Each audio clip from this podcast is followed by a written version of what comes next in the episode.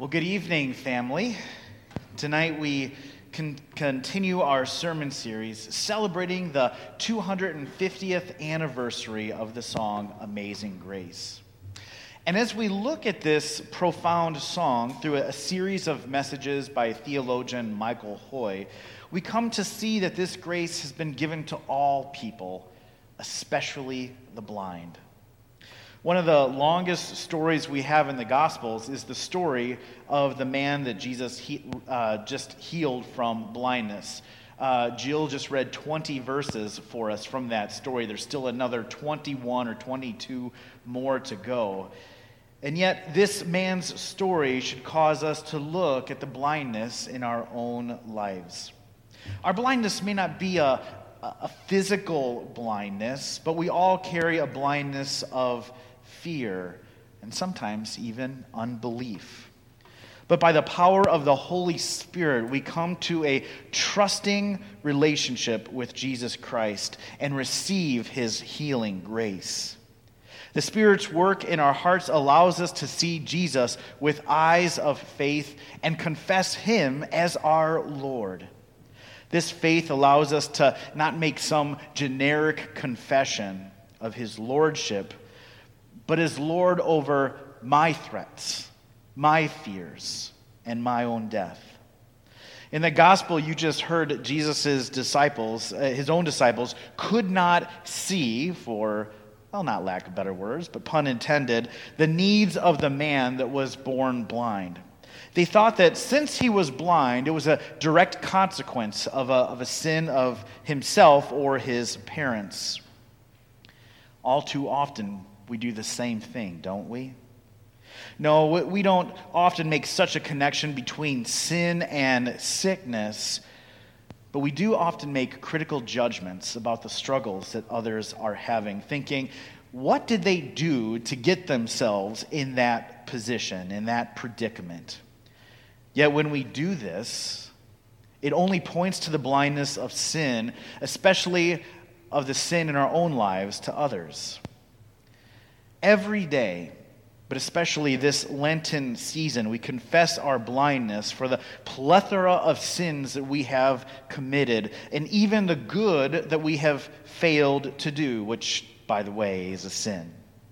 Scripture shares that God is merciful those to those who confess their blindness of sin, giving them the faith, the sight that makes them well in Christ.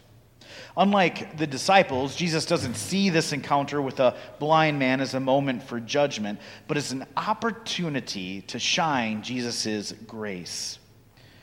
The blind man doesn't even ask for this grace, but he clearly becomes the recipient of amazing grace and Christ's promises. I am that man. The first confession that the blind man makes is that he is indeed the same blind man who used to sit on the streets. Martin Luther, on his deathbed, said, We are all but beggars. Yet, so often, our pride prohibits us from confessing this reality that we are spiritually impoverished people. Those that knew the man before he was healed had trouble recognizing him even after his confession. This man, after being healed with his new vision, is now looking for recognition. He's looking for acceptance.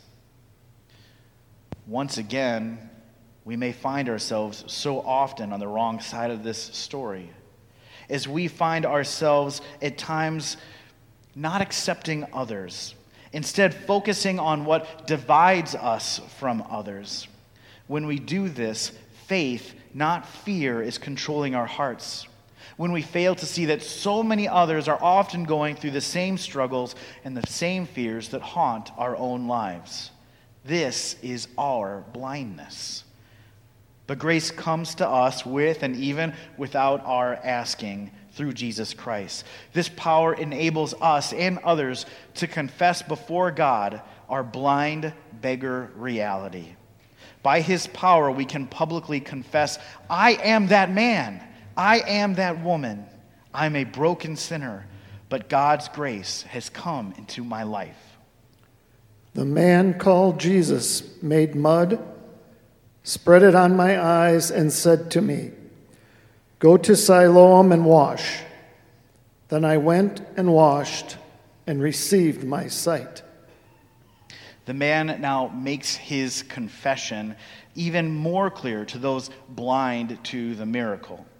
His reason for seeing is credited to the, the man called Jesus, who touched his life with healing and washed away his darkness. Now, now these two will be forever linked. We find the same connection in our baptism, don't we? We were once wa- walking in darkness, but those sacred waters covered our sin and guilt, blindness and darkness, and now they've been washed away because of Jesus' healing work on the cross. We share the same story as this man who has just been healed, and now we are forever linked with Jesus, the Christ. I do not know. Seeing is believing, seeing is trusting. But faith, well, that means grasping the promise and grace that is not as, as tangible to the naked eye. Later, this man is asked, Where is the one who healed you? And in a weak confession, he only shares what he does not know. A little later, he's going to make a, a much bolder confession. But for now, don't we often hope and pray that our faith will, will never be questioned like this man's? Yet it's often in these times of trial that this confession becomes so significant. Every time we worship here at, at Luther Memorial, we always say the Nicene or the Apostles' Creed. And this is good and this is important as we confess together what we believe and, and affirm who we are as Christians. Yet in our times of trial, our confession becomes all the more important as we share with others outside of this church that Jesus is for all people. Even more so, by the power of the Spirit, may we be bold enough to share with our own healed lives and forgiven lives that we are living proof of His grace. He put mud on my eyes then I washed, and now I see. In their questioning of the man, the religious authorities show that they are infinitely more concerned that this man was healed on the, on the Sabbath rather than the fact that he was healed. Never mind that part. But the authorities insisted that to be healed on the Sabbath, on the Sabbath is what made Jesus a sinner. The man's testimony causes, causes now a division amongst those who hear it. Who is this Jesus guy? So the, the division is not on the healing, but on who Jesus is. Essentially, the division that ensues is over the gospel. In their blindness, the, the law that these leaders have worked so hard to uphold may be overturned by the grace and gospel of Jesus. So they pressed the man. What do you say about him? It was your eyes he opened. He is a prophet. Now, this wasn't the boldest confession. After all, many have viewed Jesus as a prophet. And while Jesus is indeed a prophet, he is so much more. He is the Savior of the world that has overcome its darkness. As the trial progresses, the man's faith presses harder into the light of Christ, denouncing the world's darkness. But now, the trial moves to the former blind man's parents. They ask him, Is this your son who they say was born blind? How then now does he see?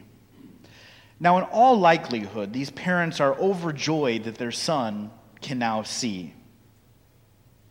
He is no longer helpless and completely dependent on the kindness of others.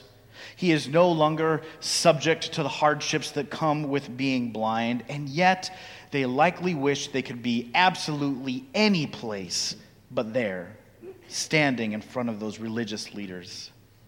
They acknowledge that the man is their son, but they quickly deflect to, uh, they quickly deflect the other questions.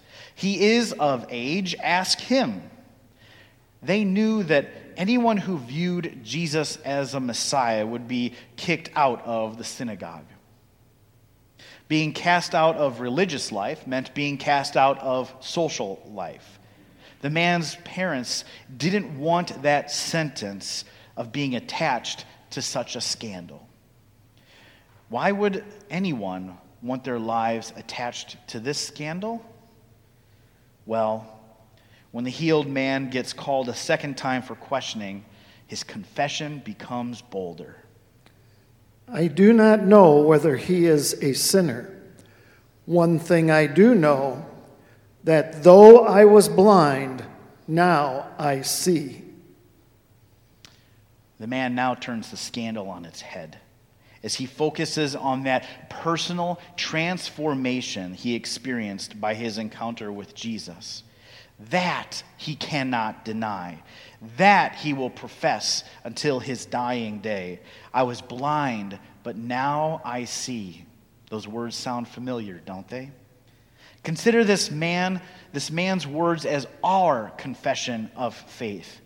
Because of what Christ has done for us, he has given you and I new life. His love is scandalous. That a perfect God would come and live amongst us sinners, wretched sinners, so that we might be able to see? What a hard to fathom love. On the other side, we have the religious leaders, mired in their self righteous blindness, repeating the same question the man has already answered What did he do to you? How did he open your eyes? I have told you already, and you would not listen. Why do you want to hear it again? Do you also want to become his disciples?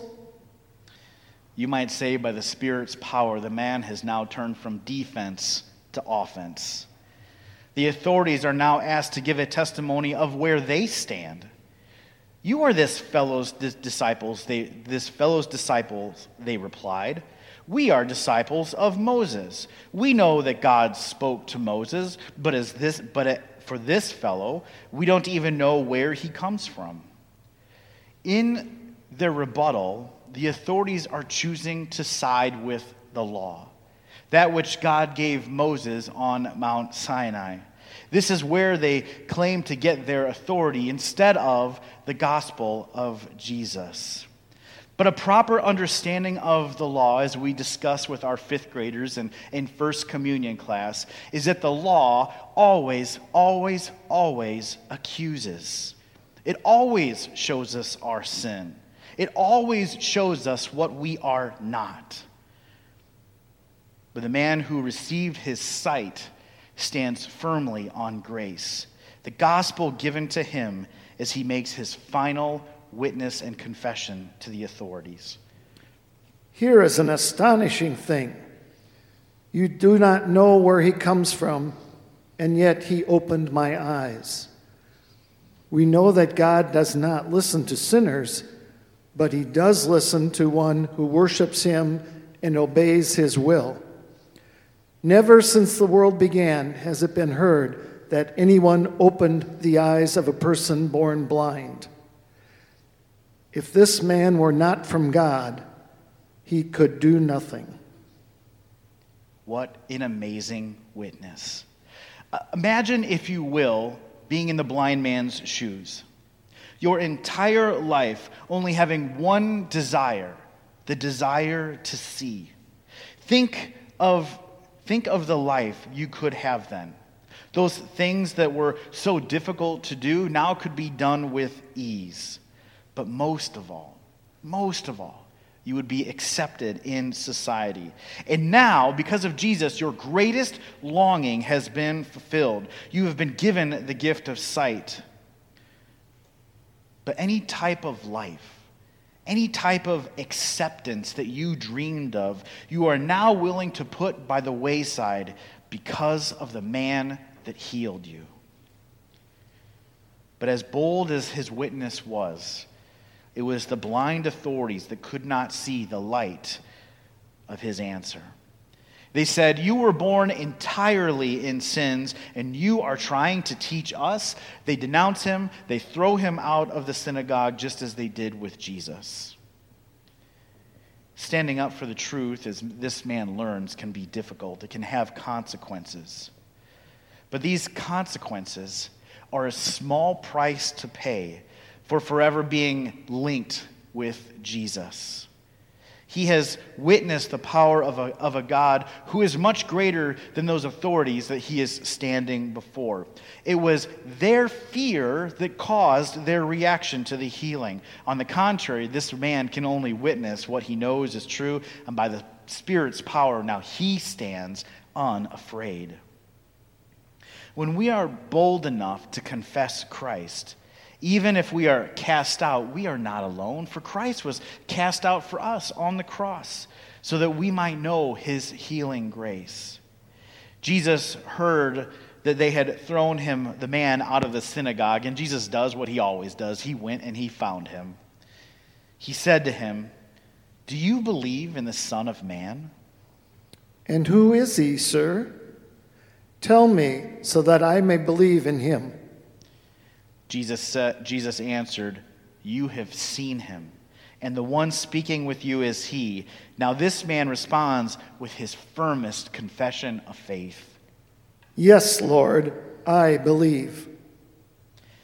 Having experienced the power of the cross, and by the power of the Holy Spirit, we can make the same confession. Yes, Lord, I believe. For you took us from being blind beggars filled with sin, and you have healed us with your love and grace.